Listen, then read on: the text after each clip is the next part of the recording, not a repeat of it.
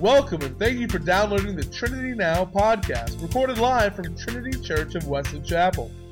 For more information about Trinity Church, please visit us online at trinitychurchnow.com. Now, let's join Pastor Dave.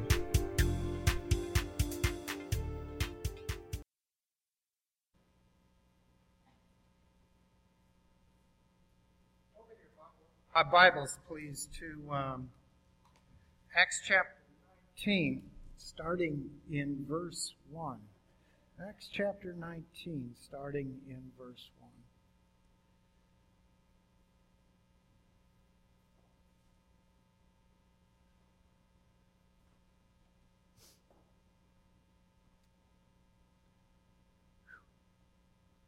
1. Let's all stand for the reading of God's Word.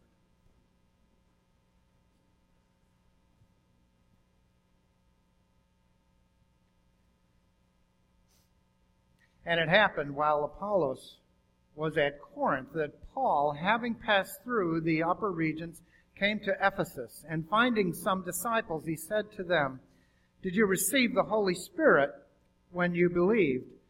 And so they said to him, "We have not so much as heard whether there is a Holy Spirit." And he said to them, "Into what then were you baptized?" So they said, "Into John's baptism." And then Paul said, "John indeed baptized with a baptism of repentance, saying to the people that they should believe on him who would come after him, that is, on Christ Jesus." And then when they heard this, they were baptized in the name of the Lord Jesus. And when Paul had laid hands on them, the Holy Spirit came upon them, and they spoke with tongues and prophesied. Now the men were about 12 in all. Would you bow your heads with me? Our gracious Father, I thank you so much for this time that we could come together and worship you. But Father, then as we open your word together, to know that you are here, and I ask that your Spirit would just come amongst us, that it would open our hearts and our minds, and it would just lead us in a direction that only you could lead. Father, to you be the praise and glory in all things. We pray this in Jesus' most precious name. Amen. You may be seated. You'll want to leave your Bibles open. This is in the beginning, and what I'm reading about this morning is in the beginning of that third missionary trip that Paul has taken. The end of the second, we were hearing about Apollos, and Apollos being a speaker, someone that God had called into service. And that Apollos was described as an eloquent man, mighty in the Scriptures. He was instructed in the ways of the Lord, but the problem is that he only knew up to the point of the baptism of John. He only knew about the baptism of repentance. He only knew. He had never gotten the memo about Jesus Christ. He didn't know about anything, particularly about Jesus. He didn't know about his crucifixion, about his resurrection. He had not heard that we're saved by God's grace. Folks, God's grace is what has brought us here today. We're saved through God's grace and our belief in what Jesus Christ did for us on the cross. He was preaching a baptism of repentance, is what Apollos was preaching, until Aquila and Priscilla got a hold of him in the synagogue and brought him out and sat him down and said, "Apollos, there's something that you need to know.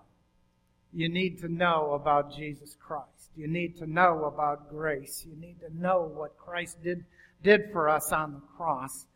And upon learning the truth, Apollos traveled to Corinth and continued to preach the message of grace, he continued on. Was it a mistake? Was he preaching something that was wrong? Yes, he was. But it was the idea that God had called him into service. He had taken that heart that was ready to preach, and he let him go. And as it worked out with Aquila and Priscilla, they got to him. They gave him the updated version of Jesus Christ in his life. And that was the message that he was to be bringing to the people. And that pretty much brings us up to date where I'm at in the scriptures here. But you know, it's kind of important to understand when we start talking about grace, and we're talking about Apollos preaching grace. You know, folks, it's the same message that we get today. It's not. There's no difference here. It's that message of grace that needs to be. It needs to be brought to the ears that need to hear this message. We can, and the church has for so many years, gotten stuck down into legalism, and we don't even, we're afraid to do anything because we don't understand.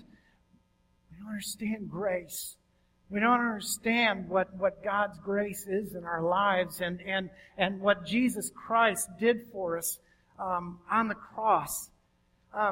When Paul ran into these disciples at Ephesus, there was 12 disciples there, and they were Apollos' disciples. And it's interesting as he comes to them, and he says in verse 2, he said to them, "Did you receive the Holy Spirit when you believed?" And they said, "Holy Spirit? What's a Holy Spirit? We never really even heard so much as that there was a Holy Spirit." And then Paul asks, he says, "Well, then what were you baptized into?" And they said, "We were baptized into John's baptism." And folks, if you were to go back to John's baptism, actually turn back in your Bibles to Matthew chapter 3.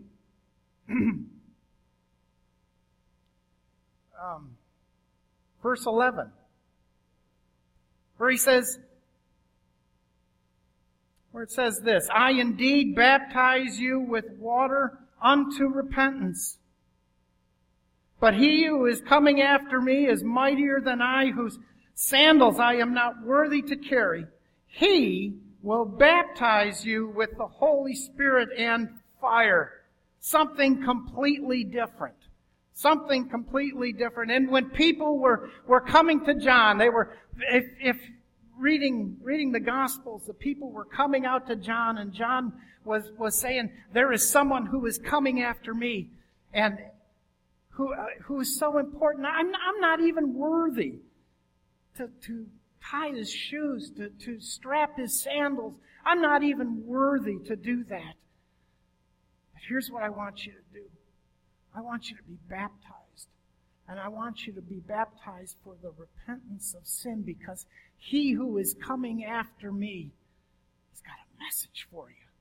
And he is the one that you need to follow." And so this is what people were being baptized into, was into repentance. A baptism into repentance. Were they saved by this baptism? No. Absolutely not. They were not saved by baptism. They weren't saved through this repentance baptism. If folks, if I baptize you, are you saved because I baptized you? No. You see, this is the problem that we run into in the church today, because we feel we have this legalistic edge about us. And we feel like there's got to be something that I can do to be saved. There's something, I've got to be able to do something. We don't understand what Jesus Christ did for us. And I wish I could tell you how many times I've had people say, "Well, of course I'm a Christian. I'm baptized, ain't I?" Well, are you baptized, or are you saved because I baptized you? No. But as a matter of fact, I won't baptize you unless you are saved. Okay? There is no saving grace in baptism, because baptism with water never saved anybody. Nobody ever got to heaven because they were baptized with water. It doesn't work that way. Look at verse 5 again. When these disciples, when they heard this, they were baptized in the name of the Lord Jesus Christ. Folks, they were baptized in the name of the Lord Jesus Christ. Some people will look at this verse and they'll get it kind of skewed around, and they'll say, well, wait a minute, maybe what you did was, maybe what Paul did is he baptized them the right way. You know, maybe the first time they were sprinkled, the second time he dunked them. No, it didn't have anything to do with the style or the means of baptism. What they were missing in their first baptism, folks, was Jesus Christ. They were missing Jesus Christ. It didn't matter what they were baptized for in the first place if Jesus wasn't there. If it wasn't for the sake of Jesus Christ, if you weren't doing it in His name, it didn't matter. It didn't matter at all. These disciples actually didn't know Christ. They weren't saved. Well, wait a minute. How can that possibly be? Didn't they know God? Here we go. Folks, there are people that I have talked to in my life that when you start talking about salvation, they go, yeah, I know God. That's no good. I don't want to get picky on this, and I can't be picky on this, and I will, but folks, God the Father sent His Son to die on a cross, and He did it so that we could say, yeah, I know God. No, I know Jesus. Because Jesus Christ is the one who makes the difference. Jesus Christ is the one who came, and He is the one who was strapped to a cross, and His blood was shed for the forgiveness of my sin. Your sin. Nobody else. You see, John's baptism was a baptism of repentance to prepare for the coming of Jesus Christ. Jesus Christ who would go to the cross. Without Jesus, folks, we have nothing. We have nothing. And it pains me beyond belief when I hear people trying to talk about salvation, and they say, yeah, I know God. No, they don't. Because there's a lot of people out there in other faiths that know God. Is that our God? No. Is Jesus Christ the Son of God to them? No. Jesus Christ is a prophet, maybe. Jesus Christ was a good guy. He was a wise man. But was He the Son of God? No, He wasn't. Folks, we know people in our own families. We know people who when you try to bring up the idea of salvation in our lives, yeah, I know God. I know God. But do you know Jesus Christ?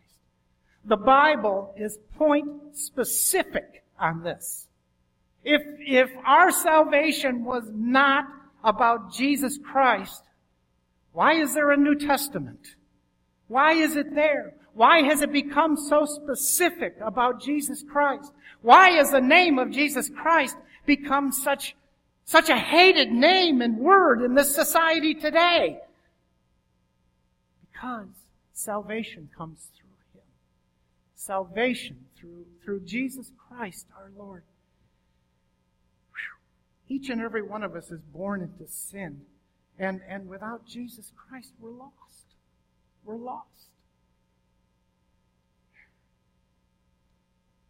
Many people, and I know, and I speak out of this from experience, that many people believe that there is a God. And when they say that, yes, there's God, they realize that they can't look at all of creation around them and realize that maybe this didn't all happen from a puddle of goo. Or maybe this didn't all happen just by a big bang and all of a sudden the world was there. And they believe that there has to be an intelligent design here. And we're satisfied with that, but folks, that's not really it. We're talking about something much more specific than this. And we're talking about Jesus Christ. Just because you would say, I think that there might be an intelligence out there that has created the heavens and the earth. I think there might be. That is, they're lost. Folks, let's be honest about this. It's about Jesus Christ. That's what this baptism was all about. They had been baptized. They knew God. Did they know Jesus? No, they didn't. They were lost. They were lost. You see, folks, baptism is works. It's works. Flip over in your Bible to Ephesians 2, 8 and 9.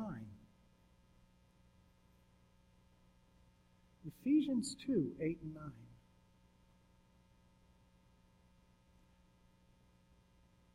For by grace you have been saved, through faith, and that not of yourselves, it is the gift of God, not of works, lest anyone should boast. Folks, we're saved through God's grace, through the gift of Jesus Christ in our life, and our belief in what Jesus Christ did for us on the cross. That's it. There is no other way. A passing belief that there might be intelligent design in the universe, folks, does not make you a Christian. There's only one thing that makes you a Christian: a belief in Jesus Christ and what Jesus has done for us. Not a passing belief in God. Folks, we have become so passive in our belief, our Christian belief in this country. We'll almost take anything. We listen to a movie star who would stand up and say, yeah, you know, I think there must be a God. Wow, he's Christian. No. Does he know Jesus as his personal Savior? See, no one ever made it to heaven through works. We're saved by grace. Folks, I can't, well, I know, we got communion. Flip over in your Bibles to 1 Thessalonians 2. 1 Thessalonians 2, in verses 19 and 20. And I don't know. As I sat this morning, I had a time here this morning, and I sat up here, and this verse is something that I just knew needed to be read today, because it's about my heart. This is going to be, maybe this will be selfish. I don't know. This is about my heart.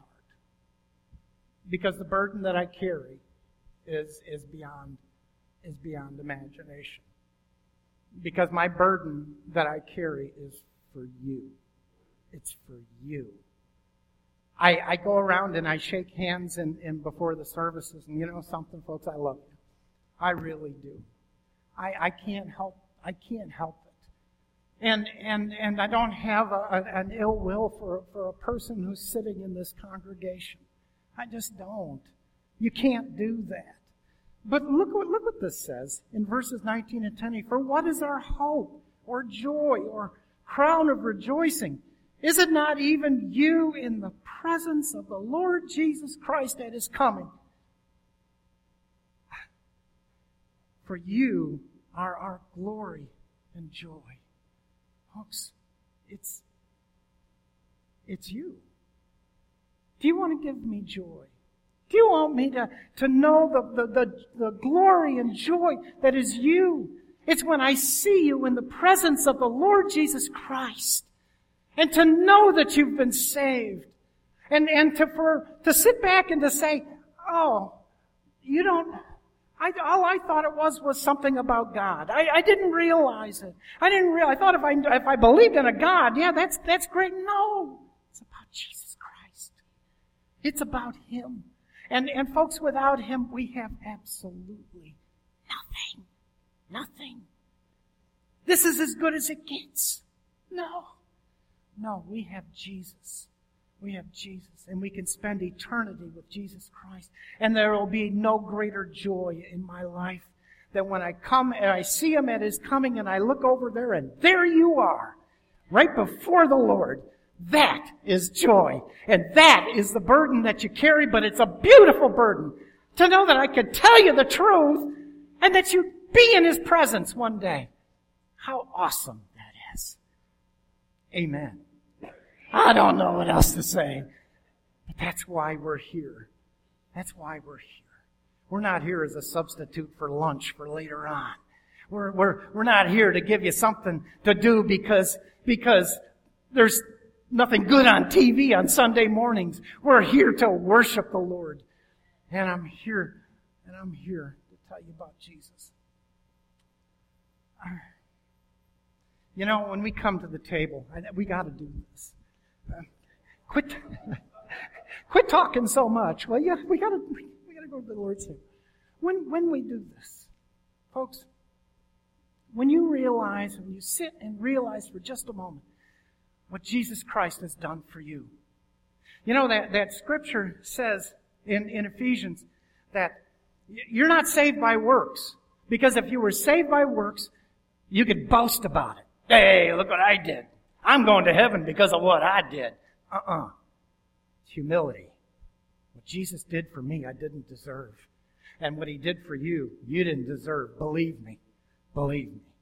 We're all sinners. We were born into sin. And so, that true relationship with Jesus Christ is only done through humility. It really is. To know that it's not deserved.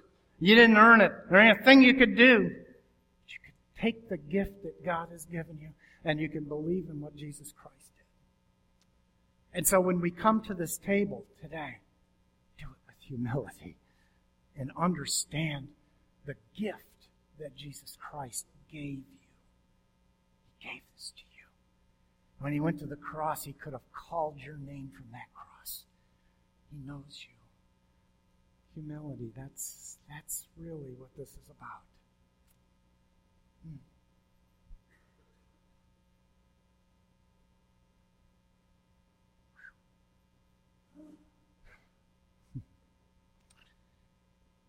On the night that Jesus was betrayed, in that upper room with His disciples, after finishing the Passover meal, Jesus knew.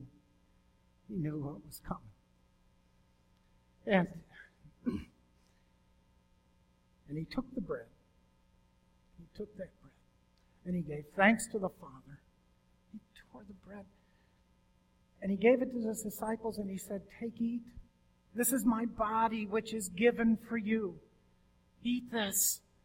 And when you do, do it in remembrance of me." After the bread, He took the cup. And again, giving thanks to the Father, He said, "This cup is my blood of the new covenant, which is given to you and to many for the forgiveness of sin. Drink this, and when you do, do this in remembrance of me." In remembrance of what I'm doing for you. This is the one sacrament, folks, that we do until He returns. There's a reason for this. It's to come before Him and to know what He's done. What a glorious God we serve. Let's pray. Our Heavenly Father, I give you thanks. You are such an awesome God. And we don't deserve what you've done for us. But you did it anyway. Because you love us. And you're looking forward to that day when we can all be together. And I know that. And we all know that. And as we come to your table this morning, Father, I would ask that you would touch each heart that's here. To understand what you have done for each of us. Father, let us not boast on who we are or what we've accomplished in life, but let us come to your table on humble knees, realizing that we're lost without you. Without Jesus, we have nothing. And so, Father, we ask out of these common elements, this bread and this juice, that you would bless this. And through it all, it would become the body and the blood of our Lord and Savior. And in all of this, we'll give you the praise and glory. In Jesus' most precious name, amen. With those who are serving,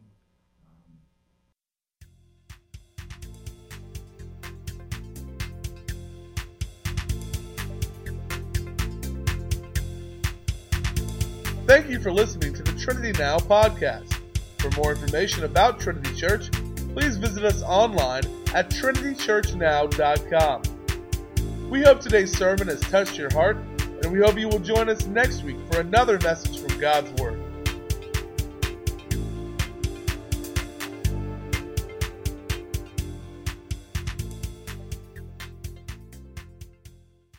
And ushers, would you please come forward?